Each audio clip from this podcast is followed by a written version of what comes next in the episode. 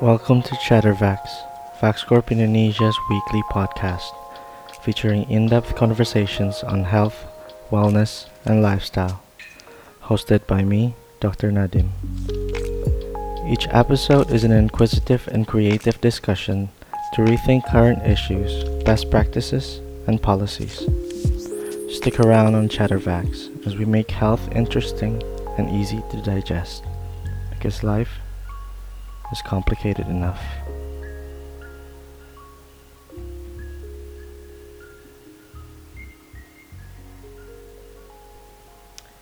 Ladies and gentlemen, this is your host Dr. Ahmad Nadim. Selamat datang di Chattervax, di mana kita akan berdiskusi mengenai banyak isu-isu kesehatan dan pemikiran lebih dalam tentang sains di belakang praktik dan kebijakan-kebijakan kesehatan di Indonesia. Untuk episode pilot ini, kita akan awali dengan fenomena yang sangat relatable untuk kita semua, yaitu pandemi COVID-19. Tapi, gue nggak akan bahas tentang apa itu COVID-19 sebagai penyakitnya. Karena gue yakin listener semua juga sudah paham ya, kita sudah um, mengalami dan terkena dampak dari COVID-19 ini dari awal bahkan semenjak sebelum Indonesia mengkonfirmasi kasus pertamanya. Jadi kita akan lebih ngobrol mengenai dampak COVID-19 secara lintas sektoral dan faktor-faktor keterkaitan yang ada di antaranya. Karena masalah pandemi dan penyakit penular ini bukan hanya masalah kesehatan. Secara spesifik kita akan bahas soal frase ini. COVID-19 does not discriminate. Atau COVID-19 tidak mendiskriminasi. Kalimat tersebut sering kali kita dengar berulang-ulang baik di sosial media, berita maupun dalam keseharian. Dalam diskusi warga, tetangga, dengan keluarga, atau bahkan uh, video conference yang ada di antara teman-teman yang sedang work from home. Meskipun tujuannya sebenarnya baik ya. Yaitu untuk mengingatkan masyarakat bahwa penyakit menular itu tidak peduli akan strata sosial. Strata, strata sosial sendiri hanya konstruk yang dimiliki oleh manusia jadi siapa pun, terlepas dari ras, jenis kelamin, status sosial, jabatan, dan pendapatan, bisa terjangkit dan menularkan penyakit ini. Namun perlu kita sadari juga bahwa dalam kondisi nyata, kebenaran kalimat bahwa COVID-19 tidak mendiskriminasi sepertinya tidak tepat dan perlu dikaji ulang. Ada faktor-faktor pemberat tertentu yang efeknya lebih tinggi pada kelompok-kelompok populasi tertentu dibanding kelompok populasi lain. Maka bagi para pemangku kebijakan maupun uh, tenaga kesehatan dan aspek uh, faktor lainnya yang turut berperan dalam menurunkan wabah COVID-19 ini Tentunya dalam langkah mitigasi penanggulangan wabah, baik itu dengan strategi lockdown seperti yang diterapkan di beberapa negara ataupun PSBB seperti di Indonesia, maka langkah pertama yang terpenting untuk merumuskan strategi yang efektif dan efisien dengan collateral damage yang minimal, identifikasi kelompok populasi dengan komorbiditas dan keadaan dasar lainnya yang memberatkan atau tidak menguntungkan kelompok populasi tertentu harus didefinisikan terlebih dahulu. Hal ini tentunya sudah menjadi tantangan tersendiri. Terbukti bahwa orang-orang yang rentan terkena dampak COVID-19 belum terpetakan atau belum termapping dengan baik. Here's the interesting thing. How can we manage our own household when we don't even know who and what's in it? Hal ini tentunya menunjukkan bahwa segala strategi yang saat ini diterapkan atau segala pilihan strategi yang saat ini ada memprioritaskan aspek unilateral yaitu kesehatan dengan mengabaikan aspek lainnya seperti misalnya faktor sosial dan ekonomi. Yang sebenarnya ini adalah sebuah cycle yang saling terkait. Dan approach atau pendekatan yang unilateral seperti ini da akhirnya dapat backfire kepada uh, overload kapasitas dan sumber daya dan tenaga kesehatan yang kita punya sendiri sehingga kemudian meningkatkan paparan, risiko penularan dan tentunya kematian korban karena COVID-19. Nah, untuk fokus diskusi ini, golongan masyarakat dengan status sosial ekonomi yang rendah tentunya uh, di sini ada underlying factors atau faktor-faktor yang mendasari yang dapat meningkatkan uh, paparan dan kerentanan terhadap COVID-19. Yang pertama tentunya orang-orang dengan kondisi ekonomi yang rendah cenderung tinggal di pemukiman yang padat. Quote unquote kumuh Nah, sebagai contoh, berdasarkan data dari portal statistik sektoral Provinsi Jakarta, kepadatan penduduk di DKI Jakarta saat ini mencapai 16.704 jiwa per kilometer persegi. Hal ini coba bandingkan dengan uh, kepadatan populasi di Indonesia yang hanya 141 jiwa per kilometer persegi. Tentunya dengan penduduk yang berada di bawah garis kemiskinan di DKI Jakarta sebesar 3,42 persen atau uh, dalam nominal 362 ribuan orang. Tentunya angka ini uh, menurut saya underreported, underestimated karena banyak uh, seperti kita tahu di kota-kota besar banyak yang pendapatannya um, meskipun di atas uh, garis kemiskinan atau uh, pendapatannya UMR, tapi mempunyai kesulitan untuk uh, making ends meet atau um, mencukupi kebutuhan sehari-hari. Nah, sekarang uh, ter terlepas dari itu, kita tahu sendiri bahwa kondisi tempat tinggal yang kumuh akses ke ruang terbuka yang terbatas dan kepadatan penduduk tidak hanya merupakan faktor resiko penyakit infeksi pernapasan, tapi juga mengurangi tingkat kepatuhan untuk diberlakukannya physical distancing, yang mana adalah dasar dari strategi yang harus kita terapkan dalam PSBB ini. Bagaimana bisa physical distancing ketika jarak antar satu rumah itu uh, berdempetan dan dalam satu rumah petak yang sangat uh, terbatas luasnya itu bisa menampung sampai belasan orang. Untuk faktor kedua, masyarakat dengan kondisi finansial yang kurang sering kali bekerja di sektor yang tidak memungkinkan mereka untuk tetap mendapatkan penghasilan dari bekerja di rumah perlu kita akui bahwa uh, work from home ini merupakan privilege yang hanya bisa dinikmati atau bisa dipatuhi oleh golongan uh, masyarakat yang mempunyai cukup sumber daya finansial yang dapat mempertahankan membuat mereka bertahan meskipun tanpa income da dalam setidaknya beberapa bulan sampai tahun ke depan. Untuk orang-orang yang penghasilannya uh, hanya cukup untuk meng, uh, menghidupi kebutuhan sehari-hari, hal ini tentunya akan menjadi masalah.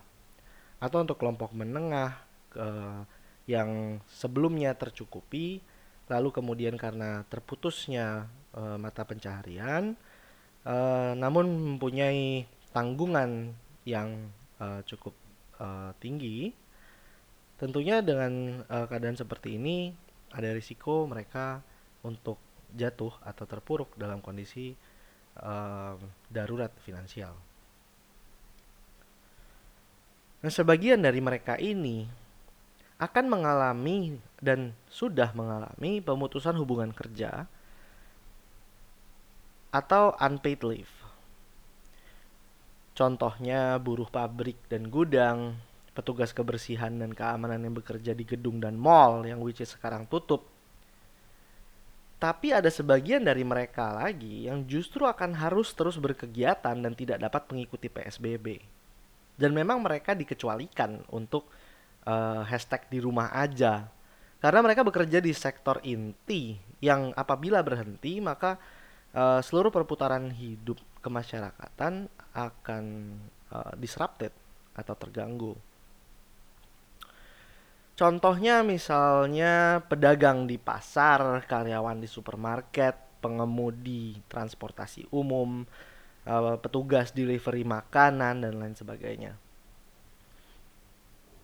Kedua kondisi tersebut tentunya menempatkan mereka pada risiko tertular dan sakit yang jauh lebih tinggi dibanding kelas menengah dan kelas atas yang dapat uh, work from home dengan baik-baik saja.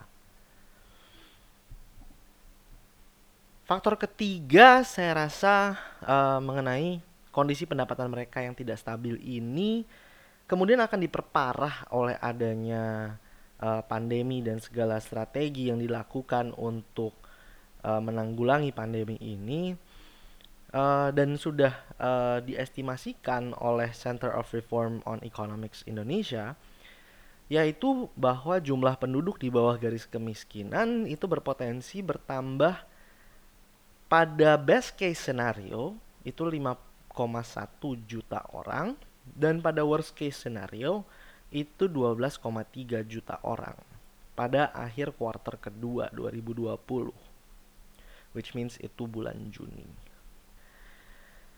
Nah, gejolak kondisi finansial ini tentunya akan memperburuk tidak hanya faktor ekonominya, tapi uh, berdampak terhadap kesehatan mental orang tersebut dan tentunya memicu stres yang berlebih tanpa solusi yang bisa dilihat.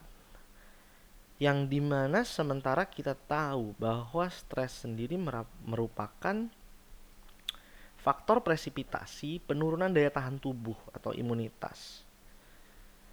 Hal ini tentunya membuat mereka jauh lebih rentan terhadap penyakit infeksi.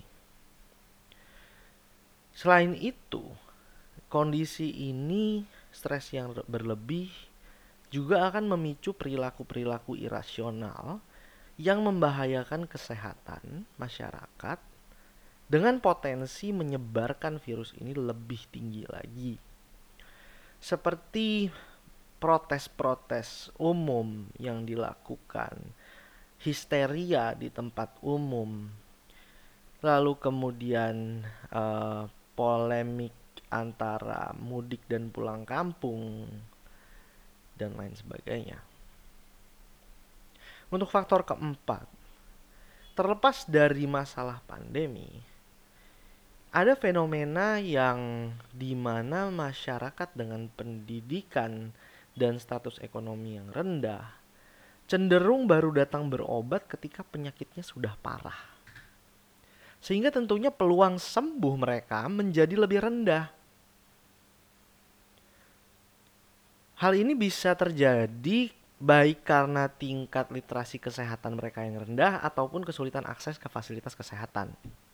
Menganggap sakitnya hanya sebuah penyakit ringan misalnya atau uh, seperti hanya masuk angin atau flu-flu biasa out of topic sedikit flu biasa ini sendiri sebenarnya adalah miss nomor atau uh, penamaan yang salah yang sebenarnya berbahaya terhadap uh, behavior di mana kita meremehkan influenza karena flu biasa sendiri atau common cold sebenarnya bukanlah disebabkan oleh influenza tapi untuk detailnya kita akan diskusi ini untuk topik selanjutnya.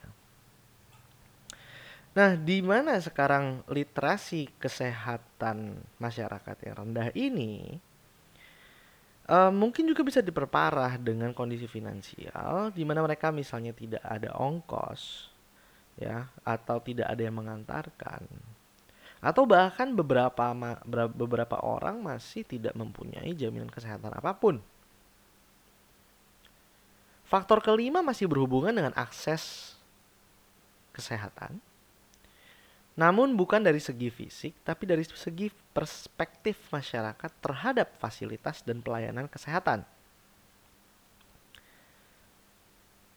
Contoh dari ini adalah bahwa persepsi masyarakat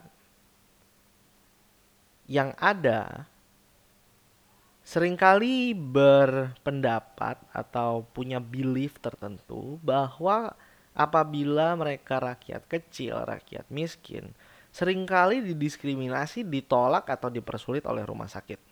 Terlepas dari kebenaran adanya fenomena ini, tapi perlu kita akui bahwa belief ini ada di masyarakat, persepsi ini ada di masyarakat. Dan sering kali persepsi ini membuat mereka enggan untuk uh, berobat kepada profesional medis dan malah memilih uh, alternatif atau justru pengobatan pengobatan-pengobatan yang tidak jelas atau uh, berpotensi uh, memperparah penyakitnya dengan pengobatan yang tidak jelas, tidak terbukti atau justru uh, pengobatan-pengobatan yang sebenarnya hanya placebo.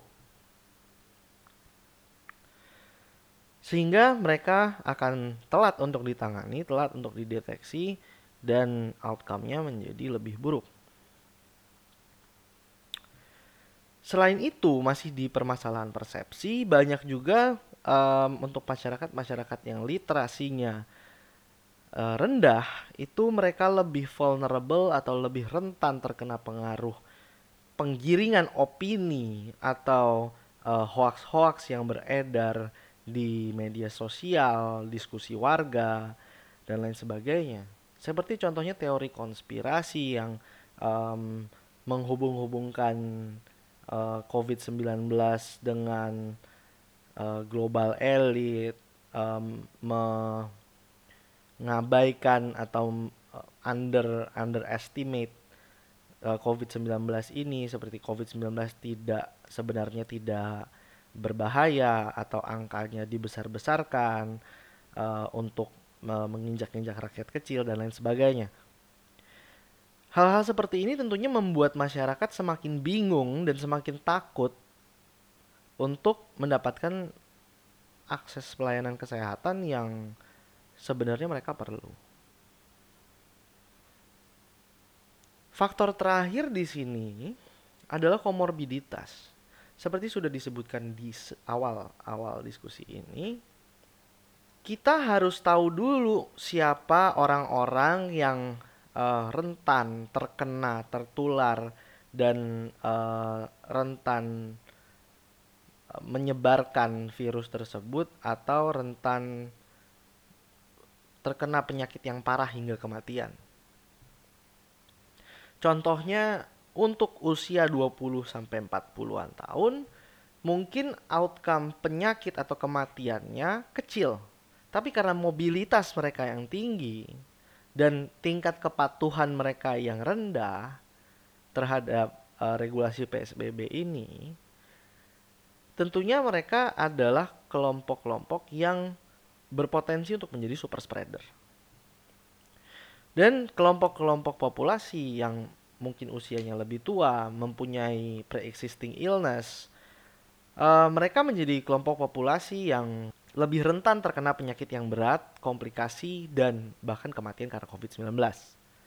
Maka dari ini penting untuk kita tahu pemetaan masyarakat yang mempunyai komorbiditas.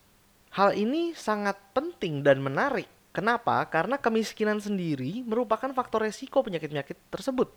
Seperti hipertensi, diabetes, gizi buruk, obesitas, serta penyakit jantung dan paru-paru kronis. Sekarang komorbiditas yang tinggi ini bisa jadi karena satu literasi kesehatan mereka yang buruk, kedua gaya hidup karena literasi kesehatan mereka yang buruk, pola makan mereka mungkin karena keterbatasan finansial, dan tentunya ketidakpatuhan dalam berobat seperti yang sudah kita diskus tadi. Hal-hal ini akan membuat masyarakat miskin jauh lebih rentan karena daya tahan tubuh yang at the starting point sudah jelek atau suboptimal.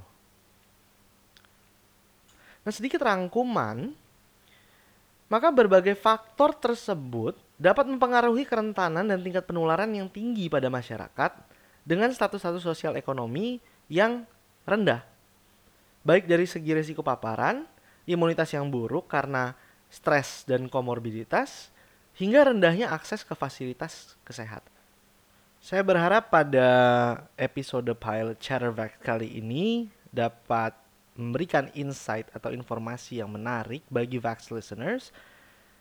Dan juga mungkin apabila di antara pendengar ada yang merupakan pemangku kebijakan, agar dapat merumuskan strategi yang integral terhadap keterkaitan aspek-aspek susunan kemasyarakatan. Dan tidak hanya uh, unilateral terhadap suatu sektor tertentu dengan mengabaikan uh, sektor lainnya. Sehingga strategi yang uh, dapat diterapkan menjadi lebih baik uh, dan dengan enforcement yang tidak berubah-ubah sesuai dengan kepentingan pihak-pihak tertentu yang merasa dirugikan. Dan tentunya pentingnya uh, hal ini adalah untuk menjaga equilibrium roda kemasyarakatan dan kehidupan di Indonesia. pentingnya dilakukan strategi tersebut tentunya harus berfokus pada mereka atau uh, golongan populasi yang secara status ekonomi kurang beruntung. Karena tentunya selain mereka mempunyai resiko yang tertinggi terdampak uh, eh, COVID-19, mereka juga merupakan uh, ancaman apabila terjadi uh, peningkatan behavior dalam penyebaran dan penularan COVID-19 sehingga masalah ini tidak akan berangsur selesai.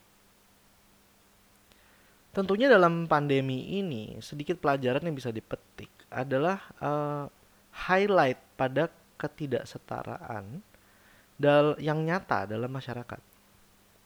Dan kemungkinan bahwa kondisi tersebut hanya akan semakin memburuk apabila kita tidak bisa menerapkan pelajaran-pelajaran yang kita dapatkan selama pandemi ini tentang bahaya penyakit menular, maka tentunya kita akan bisa ekspektasikan bahwa kejadian seperti ini akan hanya terulang kembali dalam waktu dekat, baik itu dari virus COVID-19 yang bermutasi dan kemudian terbukti sulit untuk dikendalikan, ataupun virus-virus lain yang mempunyai potensi yang sama untuk menyebabkan KLB, wabah, ataupun pandemi skala global yang setara dengan COVID-19 ini.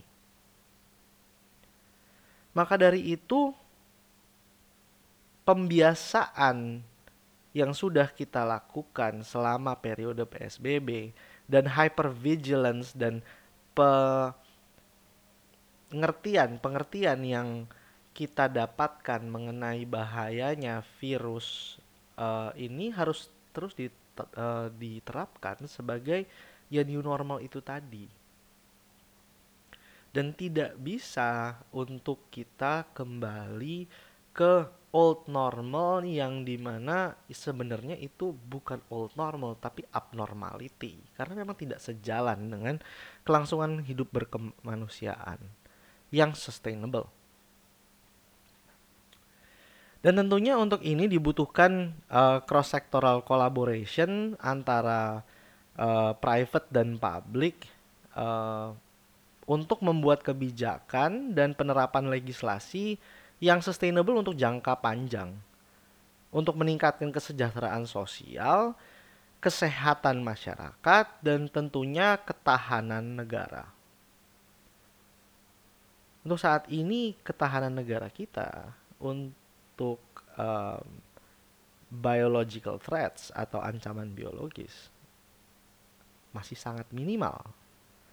Nah, di sini dari dari kasus seperti ini pilihan outcome-nya hanya ada dua, yaitu menjadi murid dungu yang selalu clueless dan tidak kompeten dalam menanggulangi ketahanan e, negara terhadap e, problematika yang akan selalu menjadi threat di masa depan. Atau kita bisa mempergunakan kesempatan ini untuk membuktikan dan mendominasi sektor kesehatan, ilmu pengetahuan sains yang berbasis dengan evidence dan tentunya dari segi biosecurity. Keberhasilan eksekusi ini tentunya akan bergantung pada kemampuan masyarakat para ahli, sektor privat, dan tentunya sektor publik dan juga pemerintah tertinggi untuk dapat bekerja sama atau berkolaborasi secara optimal. Ya sekian untuk episode kali ini. Chattervax akan kembali lagi dengan episode berikutnya dengan diskusi yang tidak kalah menarik minggu depan. Kami akan upload setiap hari Jumat jam 4 sore agar kita bisa ngobrol-ngobrol dan berdiskusi untuk menemani weekend selama masa hashtag di rumah aja. I'm your host, Dr. Nadim signing out. Thank you for reaching the end of this first episode of podcast. Happy to be sharing what I know and eager to understand more on your thoughts and opinions. So, jangan lupa untuk like, subscribe, dan tentunya diskusikan opini-opini dan pendapat kalian soal topik ini di kolom komentar. Right, stay safe. Cheerio.